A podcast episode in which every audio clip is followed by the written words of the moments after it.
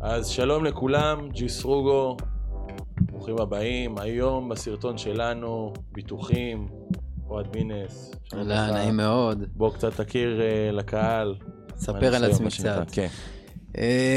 אז זה מצחיק, זו פעם שלישית שאני מספר על עצמי רק, אה, רק היום. אה, אז אני אוהד בינס, נשוי, שתי קטנות. תמיד אנחנו מתחילים מה... מהלהכיר את האנשים, אתה יודע, זה. משהו שזה אישי. אה, בגדול סוכן ביטוח, בעלים של סוכנות אינסייף, סוכנות לביטוח, שאנחנו מתעסקים בגדול בכל העולם של אה, ביטוחים, פיננסים, פנסיות, כסף פנוי, השקעות, נדל"ן בארץ, נדל"ן בחו"ל. אה, בגדול מהתחום הזה פחות או יותר 7-8 שנים, התחלתי בפסגות בית השקעות, פניקס, ולפני שנתיים פתחנו בעצם סוכנות, אה, תאגיד ביטוחי בשם אינסייף, אני ועוד שתי שותפים. היום מנהלים מעל 2,000 לקוחות, בין אם זה כל מיני חברות הייטק, בין אם זה כל מיני עיריות, מועצות, שמבוטחים דרכנו כל האנשים, ואנחנו עושים להם בעצם ליווי ארוך טווח לכל העולם הזה של הכסף הפנוי בעצם, שנדל"ן כמובן זה חלק מזה. אוקיי, אז אנחנו, בגלל שאנחנו בנישה של הנדל"ן, אנחנו נקשר את זה, את העולם של הביטוח לעולם הנדל"ן. אה, אני רוצה להתחיל את ה basic של ה basic של ה basic. מהו ביטוח, מהו ביטוח חיים, איך זה מתבטא ברמה של נדל"ן. אה, ככה ניתן לזה ספוילר קטן, מה באמת גם מחייבים אותך ברמה שברגע שאתה קונה דירה, איזה ביטוחים גם. אז בואו נתחיל מהבסיס, כמו שאמרת. אני תמיד לוקח דוגמה אנשים, אז אני אקח את גל שבא לקנות בית, בסדר? עזוב שאתה סרוגו, אבל בוא ניקח את גל כגל, כן, גל.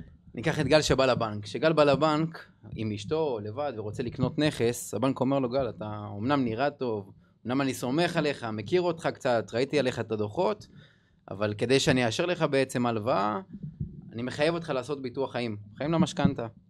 מה זה הביטוח חיים הזה? הביטוח חיים הזה בעצם מכסה מקרה פטירה מוות מכל סיבה. חס וחלילה ממחלה, מתאונה, חוץ מהתאבדות בשנה הראשונה, זה אומר שגם התאבדות זה מכוסה רק אחרי שנה. איזה כוכבית. זה כוכבית חשובה. כוכבית רעה. למה בגדול הבנק בא ודורש את זה? למה הוא רוצה את זה? שאתה, אני אקח דוגמה על עצמי, אני קניתי לפני פחות או יותר שנה דירה פה בראשון. באתי לבנק, אמרתי לו, תקשיב, זה ההון העצמי שלי, אני רוצה לקחת הלוואה בסכום של מיליון וחצי שקל. כשאני בא לבנק ודורש הלוואה של מיליון וחצי שקל, הבנק רוצה סוג של עירבון. למה הם עירבון? מעבר למשכורות, מעבר לדברים, הוא רוצה שאם חס וחלילה קורה מקרה של מוות למי שלקח ממנו את ההלוואה, יהיה לו איזה סוג של ביטחון. שיהיה מישהו שיחזיר לו את הכסף אם קורה מקרה מוות. אז מה שבגדול הביטוח הזה מכסה, אם וחלילה קורה מקרה פטירה, חברת הביטוח משלמת לבנק את יתרת המשכנתה, המשכנתה בעצם תיסגר והביטוח ייגמר. עכשיו הביטוח הזה זה בנוסף לעוד כמה סוגי ביטוחים כמו ביטוח מבנה שהבנק מחייב אותך לעשות. מה זה ביטוח מבנה? ביטוח מבנה זה הביטוח של הנכס עצמו.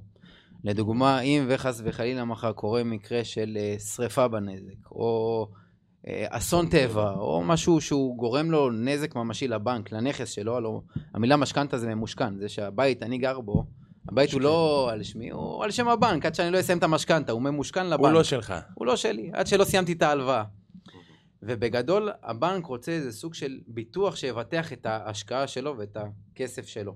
אז הביטוח הוא מאוד פשוט, הוא מכסה מקרה מוות מכל סיבה, חוץ מהתאבדות בשנה א', אמרנו, אנחנו חייבים להיות חזקים, כוכבית. בדיוק, אבל כל השאר, חס וחלילה קורה משהו, הבנק יקבל את סכום ההלוואה, הפוליסה תיגמר והמשכנתה תיגמר. אוקיי. אמ, אז שוב, אז אנחנו, אם אנחנו מדברים על הבנק, ביטוח אה, חיים מחייב אותך, פלוס צד ג', בוא קח אותי לדברים שדווקא לא מחייבים, שגם שמה זה יכול לעלות לך בכסף פה, כסף שם, כספים אה, יותר, אה, נקרא לזה ככה, מה שהבנק לא מחייב, בוא נגיד. אז תראה, בגדול אין לזה סוף לביטוח, אתה יודע, ביטוח אפשר לבטח מהכף רגל עד השערה בראש, אפשר לבטח את הכל. של מה שקשור לנדל"ן אבל, כן? אני אומר, אפשר, לב-. אפשר לבטח את הכל. הבית בעצם עצמו, אתה יכול להוסיף כל מיני דברים בעולם של המבנה, כמו ביטוח של התכולה של הנכס, אבל זה כבר הערך של הכסף שלך שאתה רוצה לבטח. מבחינת הבנק, הביטוח של המשכנתה, אז הוא מאוד פשוט. אתה יכול גם לבחור שתי סוגי ביטוח. או ביטוח חיים למשכנתה, שזה בעצם סוג של לוח סילוקין. מה זה לוח סילוקין, אתה יודע? כמו הלוואה. לקחת בעצם הלוואה של מיליון וחצי, הסכום ביטוח צמוד ליתרת ההלוואה שלך בעצם של הבנק. התחלת במיליון וחצי, אחרי שנה מיליון ארבע מאות חמישים, מיליון ארבע מאות, מיליון שלוש מאות חמישים, וככה יורד. האופציה השנייה, בדרך כלל, שמציעים לאנשים שהם זוגות צעירים, לדוגמה, אני אקח אותי שיש לי שני ילדים, ויש ביטוח חיים למשכנתה, שזה הבנק חייב אותי לעשות שקניתי את הבית, ויש ביטוח חיים פרטי. מה זה ביטוח חיים פרטי? ביטוח חיים פרטי הוא מכסה בדיוק כמו שמה שמכסה המשכנתה. אממה, מוטבים זה היורשים או מי שאתה בחרת כמוטב. אוקיי. לדוגמה, יכלתי לבחור את אשתי, את הבנות שלי, או את ההורים, את כל מי שאתה רוצה, אתה יכול בעצם לרשום כמוטב, אתה צריך להראות שיש לך בעצם זיקה, אתה לא יכול לרשום את אה, גל מוטב שלי בפוליסה, אבל אה, אתה בעצם צריך להראות שיש לו זיקה, והביטוח הזה בעצם בא ללוות עוד כל מיני הוצאות לא צפויות בדרך. מה זה הוצאות לא צפויות בדרך?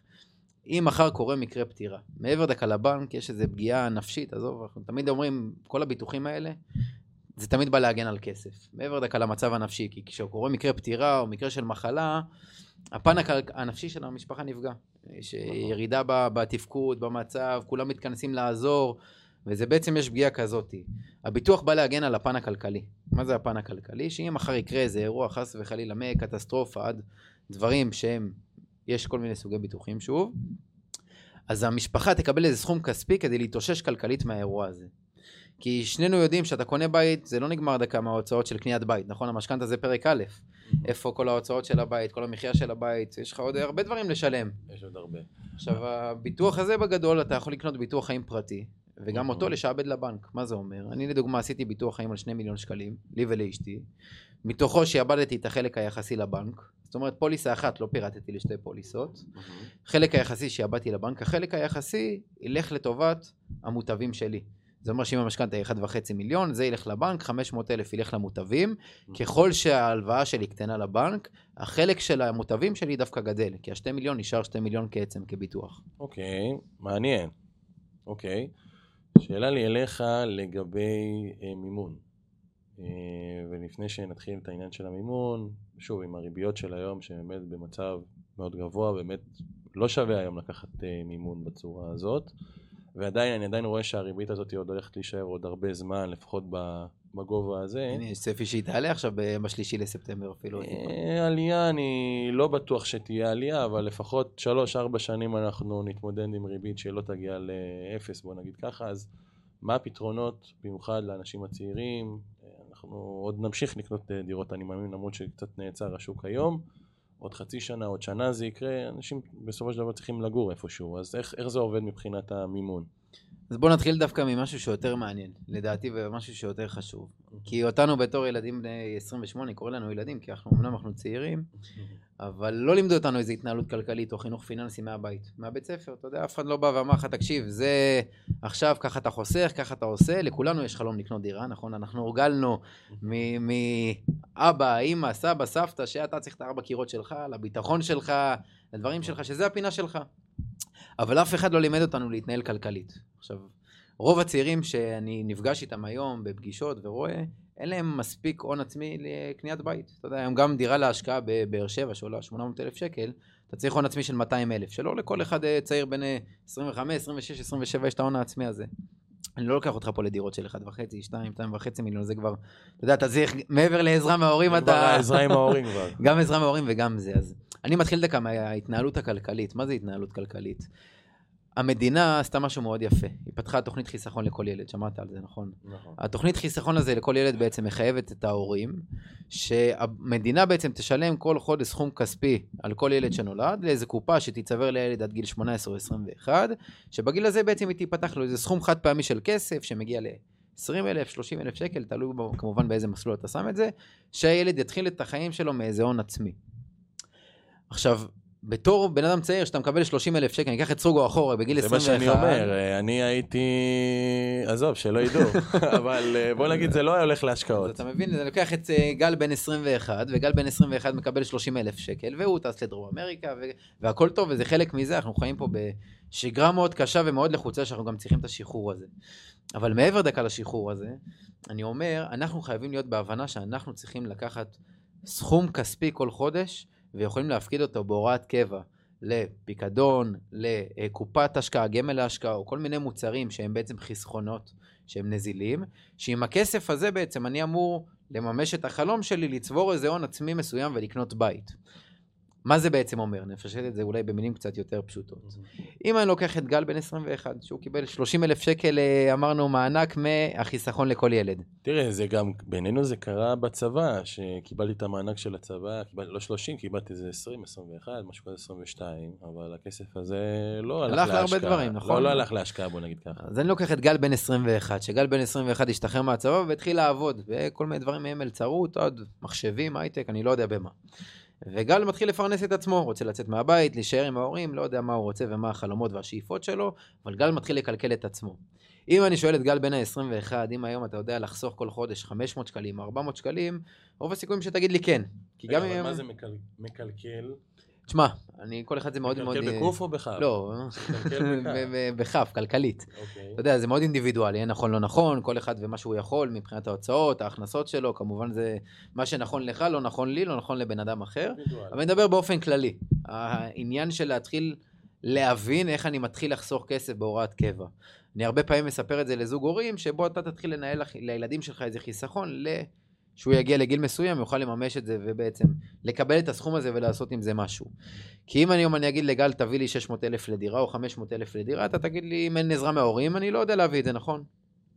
אבל אם אני אגיד לגל בן ה-21, לוקח אותך שבע שנים אחורה, אני אומר לך, גל, בוא תחסוך אלף שקלים כל חודש בהוראת קבע, לאיזה קופה נזילה, או פיקדון בבנק, או לא משנה, זה סוג של השקעה כזו או אחרת, נטו להבין שאני יודע לחיות מההוראת קבע של האלף שקל, שמבחינתי היא, היא באוויר, היא אמורה להיות לי למען, למען מטרה מסוימת, למען דבר מסוים כזה או אחר, שהקופה הזאת תשב במקום שמייצר תשואה.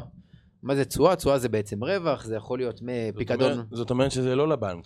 זאת אומרת, אה, הפיקדון תשמע, זה יכול להיות בפיקדון, היום הפיקדונות כדאי. בבנקים נותנים לך 4%, 4.5%, זה כן, מאוד אבל תלוי גם אם אתה בבנקים. עכשיו ילד, הולך על הטווח ארוך, כמו שאתה אומר, מתחיל מגיל 15, גם אם זה פיקדון לבנק, עם האינפלציה, מה שקורה היום, אתה עדיין אה, סוג של, לא יודע אם הולך אחורה בצורה מאוד משמעותית, אבל עדיין, נכון, כאילו נכון. כבר עשית את הצעד הזה כביכול, אז אם כבר, אז כבר... אז תשמע, זה גם מאוד תלוי. ברגע שאתה אומר לעצמך בראש, הקופה שלי ננעלת בראש כי היא נזילה, אבל לטווח יותר רחוק, אז כמובן ההמלצה היא להיות במסלול יותר תנודתי.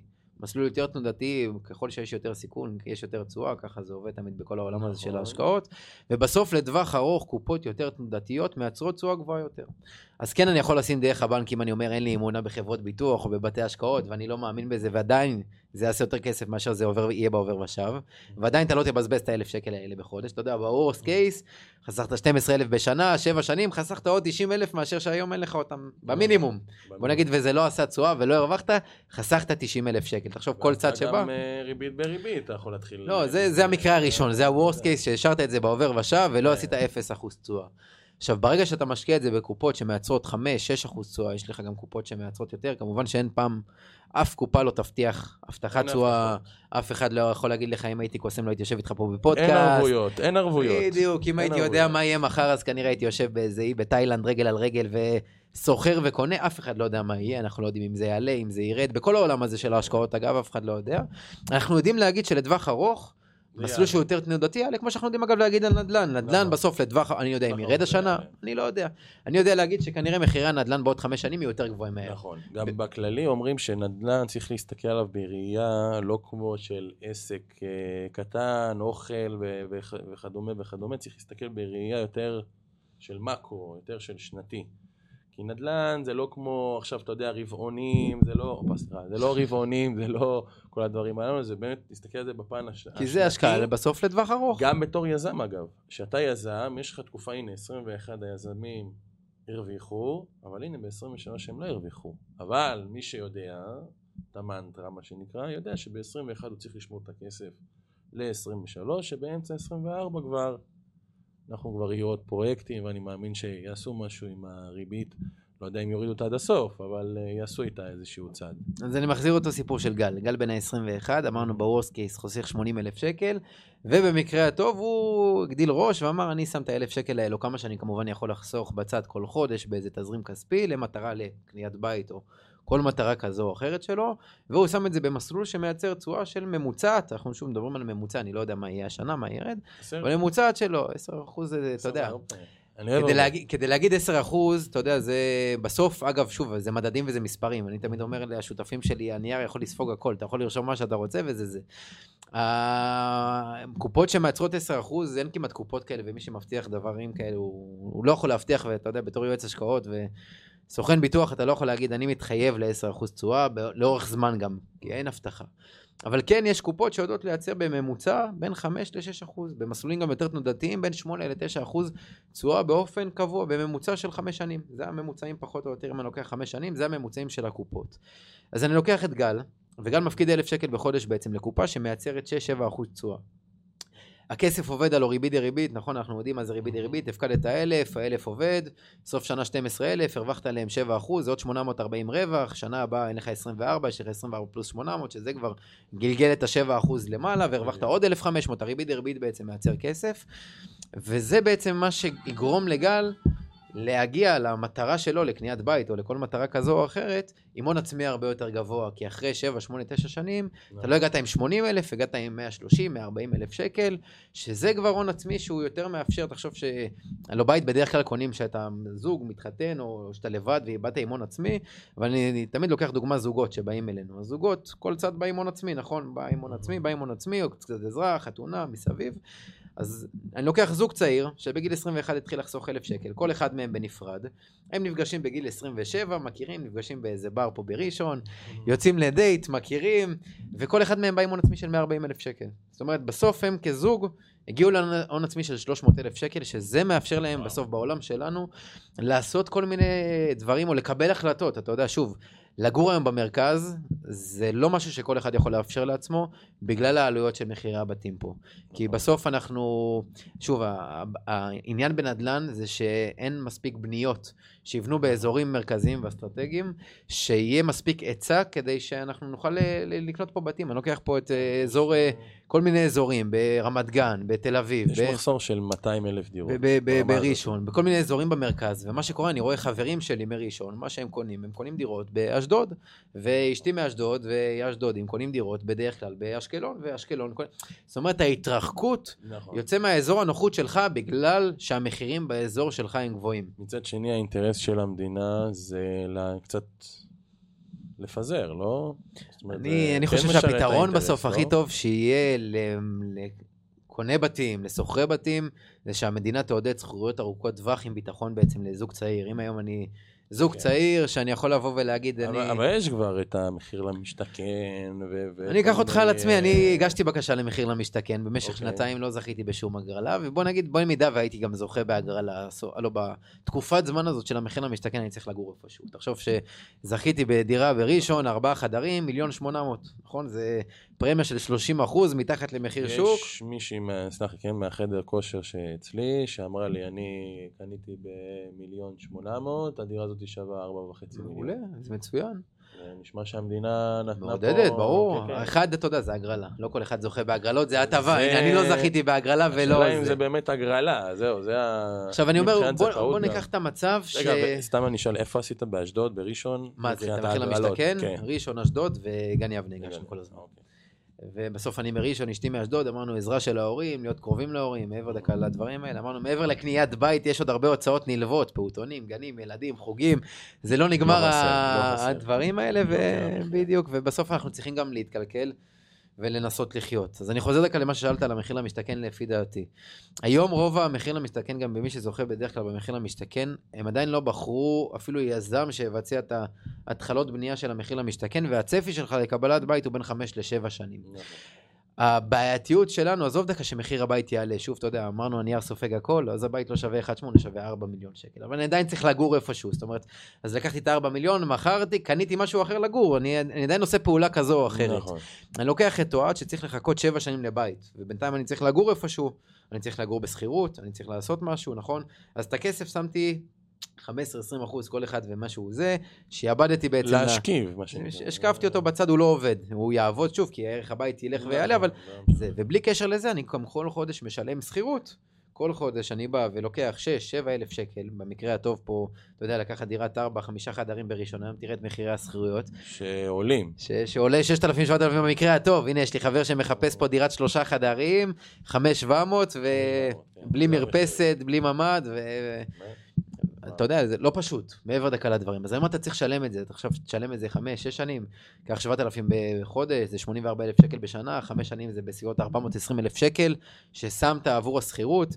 בנוסף לזה, השקפת כסף בבנק, אתה צריך אחרי זה לשלם ריביות, הון עצמי. אז גם אם ערך הבית יעלה 2.5 מיליון שקל, שנינו מבינים שכנראה אותה דירה של היום אני יכול לקנות ב-2.5 מיליון שקל, בסדר? אני לא יכול כי אין לי את ההון העצמי, אבל כנראה גם היא תגיע לאותו סכום בעוד חמש שנים של הדירה של המחיר למשתכן.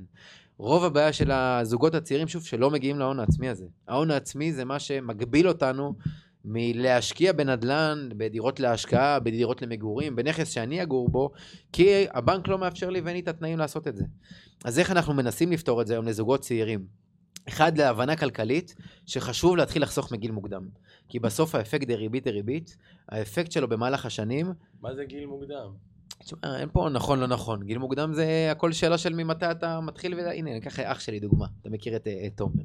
הוא בן 17 והוא מרוויח אחלה משכורת בתור טבח, והוא לוקח את המשכורת והולך לזרה, והולך לנעל, והולך לפה, ומבחינתו הכל טוב. הוא- מזכיר לי מישהו. אה, הכל טוב, גם אני הייתי ככה, והכל בסדר. אנחנו, אתה יודע, שוב, זה הדור של היום, אף אחד לא בא ואמר לך, תתאפס, כן. אתה צריך להתחיל לחסוך למען מטרה מסוימת, אתה בסוף רוצה לגור במרכז, אתה רוצה לגור ליד ההורים, ליד החברים, זה הסביבה שלך, ואם לא תתחיל לחסוך מהיום, מה יהיה? לאיפה תגיע? אז אני אומר, הדור נכון. שלנו, עוד אנחנו יותר מרגישים את זה על הבשר שלנו. יוצא לי שיחות עם אנשים שגדולים איתנו בעשור. להם היה יותר הזדמנויות מבחינתנו. מה זה יותר הזדמנויות? אח של חבר מאוד טוב שלי, הוא קנה דירת ארבעה חדרים בראשון, לא משנה באיזה אזור, באזור 1.5 מיליון שקל. תחשוב, הוא בא עם אותו הון עצמי שאני באתי איתו לקניית הבית, לקח משכנתה של, בוא ניקח מיליון, מיליון מאה אלף שקל, החזיר כל חודש בריביות שהיו יותר נמוכות, באזור ה-4-5 אלף שקל, בעצם קרן פלוס ריבית, במשך 6-7 שנים, 8 שנים, החזיר, החזיר, החזיר, היום נשאר לו בהלוואה בערך 600-700 אלף שקל קרן, מעבר דקה לריבית, והיום אותו נכס שהוא קנה ב-1.4, 1.5, היום כבר עולה 2.8, 2.9. מה הוא קרה? הוא הגדיל את ההון העצמי שלו, שהוא בא עם 500-600 אלף הון עצמי, הוא הגדיל את ההון העצמי שלו ל-2 מיליון שקלים. האפשרויות שלו היום לבוא לבנק עם הון עצמי של 2 מיליון פותחות לו את האופציה ללכת לקנות דירות יותר גדולות, להתרחב, לגדול. לשפר דיור. בדיוק, לשפר דיור. שלנו אין את האופציה הזאת. היום אני אגיד לגל, בוא תשפר דיור. עוד חמש שנים.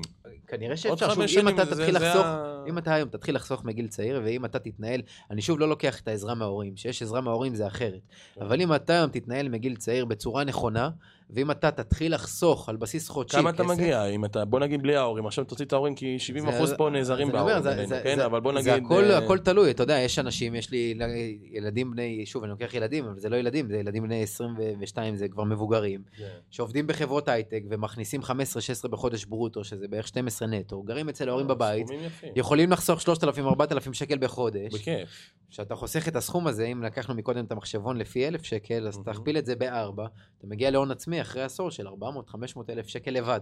עכשיו, זוג כזה בא עם הון עצמי של מיליון שקל, כשאתה מגיע עם הון עצמי של מיליון שקל, האפשרויות שלך לקניית בתים נכון. היא גדולה יותר. אז זו אופציה אחת, להבין שאנחנו צריכים להתחיל לחסוך בגיל צעיר, ולהתחיל להתנהל נכון בצורה כלכלית כדי להגיע למטרה שהיא לדוגמה קניית דירה. אוקיי, אבל בוא נגיד אם החלב כבר אה, נשפך. אז שוב, אתה יודע, אנחנו, אני לוקח את הדוגמה על עצמי, אנחנו... 26, 27, מה עכשיו אני עושה? איזה דרכי מימון? אז הרי תראה, אז, אז, כמה- אז בדיוק, זה, זה הדבר השני. בוא נגיד שוב, אתה היום בן 27, ואתה רוצה לקנות דירה להשקעה, למגורים, לא יודע למה, הגעת להון עצמי, והלוא בן 27, בדרך כלל עבדת בעבודה מסודרת, שלוש, ארבע שנים, אתה יודע, עשית תואר אחרי צבא, טיול אחרי צבא, למדת, שנה שלישית של התואר, בדרך כלל זה המסלול פה של כולנו, שנה שלישית התחלת לעבוד, התחילו להפריש לך לקרן פנסיה, קופת גמל, קרן השתלמות, כל אחד בעצם בחר את המכשיר השקעה. אני גם גיליתי שיש השתלמות... אה, קופת גמל כנראה ישנה. כן, אני... ישנה, שהיום בעצם חברות הביטוח ובתי ההשקעות מאפשרים לך לקחת הלוואות כמו הלוואה חוץ-בנקאית. אגב, זה, זה מתחבר לזה הקודם שלך, שבטעות, כן? לא בכוונה, היה לי השתלמות כשהייתי בן 21, וזה פשוט עלה בצורה עלה? מאוד מסחררת, זה לא, זה לא סתם. ובסוף, אגב, כן, היופי, זה דקה מוצר נלווה, אבל כי קרן השתלמות זה הטבה, זה לא כל שכיר יכול לקבל את זה. היופי בקרן השתלמות שהיא פטורה ממס רווח הון, נכון. ואז אתה בעצם מגלגל את האפקט של הריבית דריבית, והכסף הוא נשאר נטו. כל החיים. אז אני לוקח את אותו גל בן 27, שעבד ארבע שנים בעבודה מסודרת וצבר סכום כספי. אתה יודע, פנסיה, קופת גמל, קרן, לא יודע מה צברת. ובעצם היום אתה רוצה לקנות דירה, בוא נעשה סימולציה, רוצה לקנות דירה פה בראשון, בסדר? ויש לך 300 אלף הון עצמי וחסר לך 100 אלף שקל הון עצמי כדי לקנות דירת שלושה חדרים באזור כזה או אחר להשקעה, למגורים, במה שאתה תבחר. מה האלטרנטיבות היום של גל? זאת אומרת, אני חסר לי 100 אלף שקל, אין לי עזרה מההורים, מה אני יכול לעשות? אני שואל אותך, מה אני יכול שואל לעשות? כן? מה, מה, איך, מאיפה אני מגייס 100 אלף שקל? אם לא עם ההורים, אין לי הורים, 300 אלף שקל חסכתי, אני צריך עוד טוב. 100 אלף שקל לקניית בית. לא, אני אלך לחוץ בנקאי קודם. אתה הולך לחוץ בנקאי, מה הריביות היום שיש בחוץ בנקאי? אלוהים ישמור. לא, לא, פריים פלוס. שלוש, פריים פלוס למרות שלוש שאתה יודע. פעם, לפני שנתיים שבאתי לחוץ בנקאי, וכן אה, נעזרתי משם, כי כעיקרון אני יודע, לפי מה שהבנתי, הרבה נפלו, בנקים שהם חוץ בנקאיים, בגלל ה... לא, עזוב בנק, אני לוקח, בוא ניקח- הפערים. בוא ניקח את אה, ישראכרט, את מקס, חברות גדולות, אה, חברות יציבות. אה? היום אתה בהלוואה בקליק, מציעים לך, נכון? קופץ לך מלא פיצ'רים, איזה כיף לקחת אה, מהלוואה בפריים פלוס שלוש. היום הם חוגגים, היום נראה לי חוגגים. שהריבית הפריים היא היום. 6.25, פריים פלוס 3 זה 9.25 ריבית, בלי לשים לב, אתה מחזיר כמעט אה, 10% ריבית כל שנה. לקחת 100,000, זה קרוב 10,000 שקל ריבית, אתה מחזיר... ואתה אומר עוד מעלים. בשביל להרגיע את השוק. אה, כן, בשביל שוב, אה, אז. זה הכל תלוי. אז מה האלטרנטיבות? האלטרנטיבה זה ללכת לקחת הלוואה חוץ-בנקאית. או ללכת לכל מיני זה פחות. גורמים לא גורמים, אבל בסוף. אני רוצה את הכסף כדי לקנות בית, כדי לעשות דבר כזה או אחר.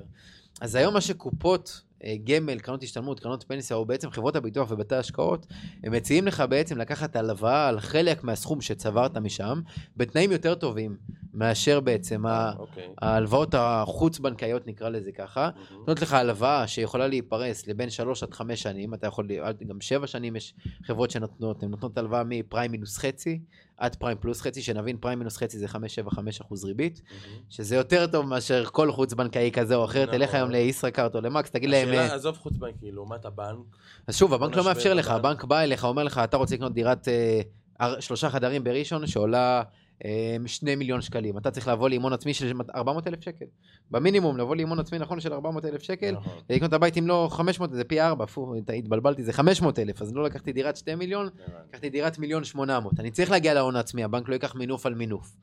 אז מה שקורה בדרך כלל, הם יכולים לפנות לחברות ביטוח או לבתי השקעות שמנהלים שם את הקופות, ולקחת הלוואה בתנאים הרבה יותר טובים מאשר חוץ בנקאי, וגם אפילו למשוך את ההלוואה, לעשות הלוואת בלון, להגיד אני לא רוצה לשלם אפילו את הקרן ואת הריבית. שבע שנים לקחתי 20, 30, 40 אלף שקל, שוב, כמובן כמה שיש לי, אני יכול לקחת יותר, אם יש לי עכשיו לגל 400 אלף לדוגמה בתגמולים, אז אני יכול לקחת בערך 115 אלף שקל, הלוואה, פריים מינוס חצי, שלוש שנים, לא לשלם קרן וריבית, אחרי השלוש שנים לדחוף מאותו הקרן שלך את יתרת ההלוואה בעצם, או להביא מהבית את הסכום הזה, או למצוא פתרונות כאלה ואחרים, וזה בעצם מה שגרם להון העצמי שלך לגדול ולרכוש דירה. להגיד לך היום כמה זה נכון לעשות את זה? גם היום פריים מינוס חצי זה 5.75.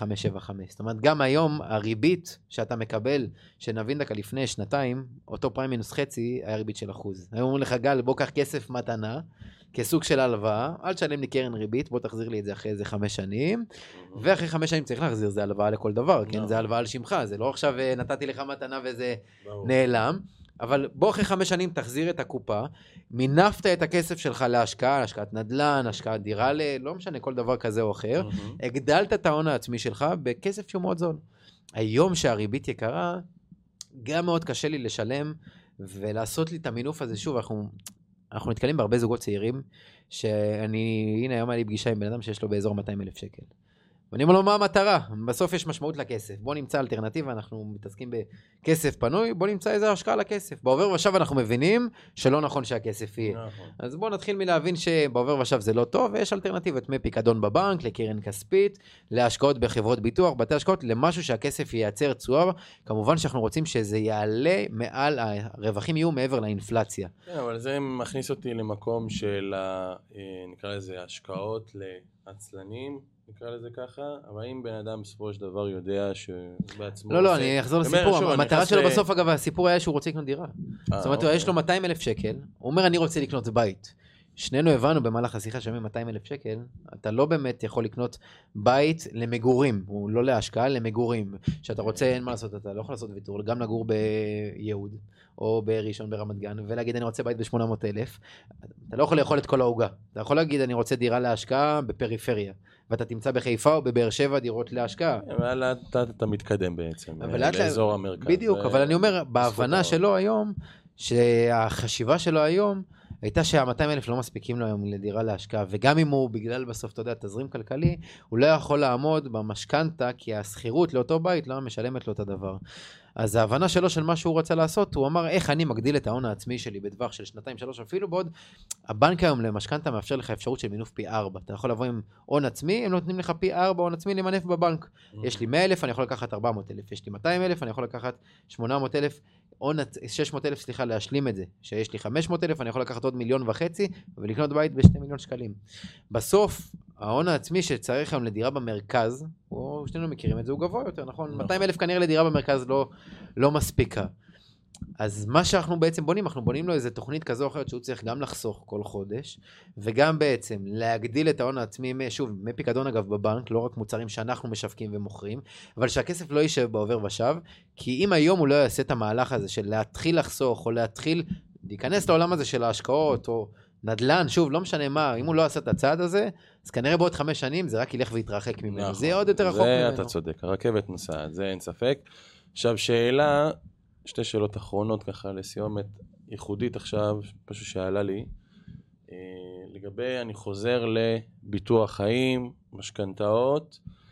נגיד יש לי דירה בבעלותי, דירת מגורים, כבר יש לי אה, משכנתה, ביטוח חיים, כמו שצריך paid, צד ג' הכל. קניתי דירה אקסטרה עכשיו, דירה שנייה, חויבתי כמובן את מס, מס רכישה, דירה שנייה, 50% מימון, הכל ידוע. אה, מה קורה בחלק הזה, שאם מבחינת ה... האם חברת הביטוח מקשה, נותנת בקלות, כאילו, מבח... זאת אומרת, גם הבנקים מבחינת ה... איך זה הולך מבחינת דירה שנייה? אז זאת נסביר. אומרת, איך זה... כל ביטוח זה ביטוח בפני עצמו. זאת אומרת, אם לגל יש דירה אחת שיש לך על המיליון משכנתה, אתה צריך להביא ביטוח חיים על מיליון בן שקלים. אדם שיש לו שש דירות, מה הוא עושה? אז אני אומר, א', בן אדם שיש לו שש דירות, כנראה ההון העצמי שלו הוא גבוה יותר כדי למנף את זה. אבל בוא נגיד הוא לקח מינוף מהבנק. שוב, הבנק בדרך כלל, אני לא לוקח אותך את האנשים שלפעמים יש גם ויתור על זה, דורש פוליסת ביטוח מחברת הביטוח שהיא תבטח את ערך ההלוואה שלו, כמו שאמרנו מקודם. זאת אומרת, גם בדירה שנייה שלך, אם עכשיו לקחת עוד 500 אלף שקל הלוואה, הבנק ירצה שתביא פוליסה מחברת ביטוח על 500 אלף שקל ביטוח חיים. עכשיו, חברות ביטוח, אגב, לא מקבלות כל אחד. לא, חברות ביטוח מקבלות אנשים, אתה יודע, כדי להתקבל לביטוח. לא, כדי להתקבל בדיקות. לביטוח, ההבדל זה לא בדיקה כספית פיננסית. אה, אוקיי. הבדיקה היא בדיקה רפואית. הלוא אתה מציע את עצמך לחברת הביטוח, עוד יותר מפחיד. אתה, לא, אתה מציע את עצמך להתקבל לחברת הביטוח, וחברת הביטוח בסוף, מה שהיא דורשת זה שתעבור שאלון רפואי כדי לבדוק לפי הקריטריונים שלה, אם היא מקבלת אותך לביטוח או לא מקבלת אותך לביטוח. גם פה סיפור לדוגמה, היה לי זוג שרצה לקנות בית למגורים ורצה לקחת משכנתה, והאישה לא, המצב הרפואי שלה לא אפשר לה להתקבל לביטוח, ויש היום כל מיני סוגי ביטוחים, פוליסה לבעלי מוגבלויות, שזה עד סכום מסוים, והבנק בסוף לא אפשר לה לקחת את המשכנתה, כי לא היה פוליסת ביטוח. כי הם לא הביאו ביטוח חיים שייתן לבנק את הביטחון שלו, והבנק בעצם לא אישר לה לקחת את המשכנתה, בגלל שלא היה לה ביטוח חיים. בגלל זה תמיד, אגב, אנחנו אומרים לאנשים, לביטוח עדיף להיכנס שאתה בריא וצעיר בגיל מוקדם.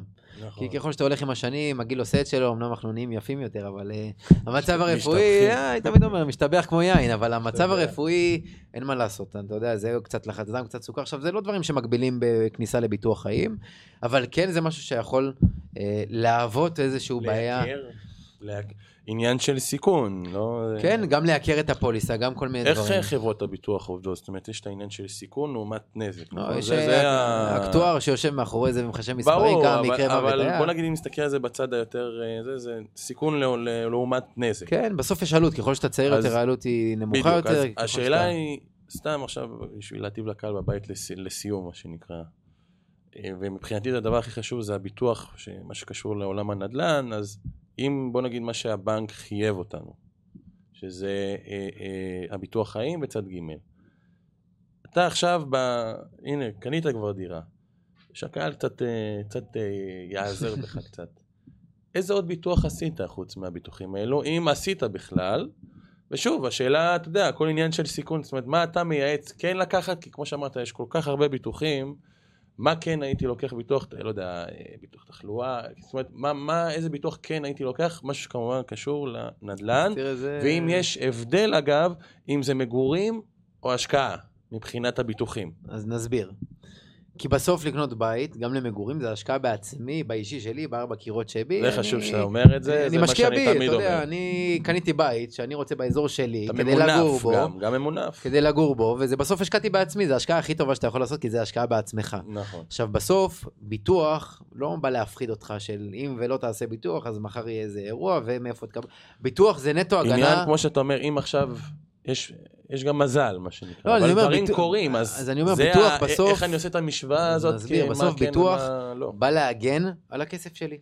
איזה סוגי ביטוחים יש ומה רלוונטי, אנחנו כמובן מתאימים את זה לכל אחד אינדיבידואלית, אבל יש כל מיני סוגי ביטוחים כמו ביטוח בריאות, שביטוח בריאות בעצם זה נותן לך מענה רפואי פרטי לכל מיני פרוצדורות רפואיות, מחר חס וחלילה, חס וחלילה, שוב יש לך עכשיו דירה על שמך, הכל בסדר, ואתה מפרנס, ואשתך מפרנסת והכל, ומחר חס וחלילה אחד מבני הזוג חולה באיזה מחלה קשה. ומחר הוא צריך לקבל תרופה שלא נכללת בסל הבריאות, שעולה 20 אלף שקל בחודש, בסדר? למחלת סרטן. מאיפה אנחנו מביאים את ה-20 אלף שקל בחודש? מה, אני אמכור את הבית שאני גר בו? אני אמכור את אגב, הדירה? אם, בשביל שקהל יבין, אם זה זוג נשוי, אם בוא נגיד הלוקח משכנתה זה הבעל והאישה אה, חס וחלילה נפטרה, זה אותו אפקט? כל אחד מהם מבוטח בנפרד, זה ביטוח חיים. אני מפריד דקה בין ביטוח בנפרד. חיים אוקיי, לבין ביטוח בריאות. הבנתי. הביטוח בריאות בא להגן על הכסף שלי, שאם חס וחלילה קורה לי אירוע בדרך, הביטוח ישלם את ההוצאות הרפואיות הפרטיות, כי בסוף אתה יודע, אני אגיד משהו, שבן אדם חולה, לא מעניין אותו היום אה, ארבע קירות שהוא גר, והדברים, או נכון. דברים באוויר, מעניין אותו דקה לטפל בעצמו בצורה הטובה ביותר מבחינה רפואית. והביטוח הזה בא להגיד, סרוגו, אל תמכור את הבית שלך, אל תמכור את הדירה להשקעה שלך. הדירה הזו מייצרת תשואה, נכון? היא מייצרת כסף, מעבר לשכירות, מעבר דקה למגורים שערך הנכס עולה לו, זה השקעה.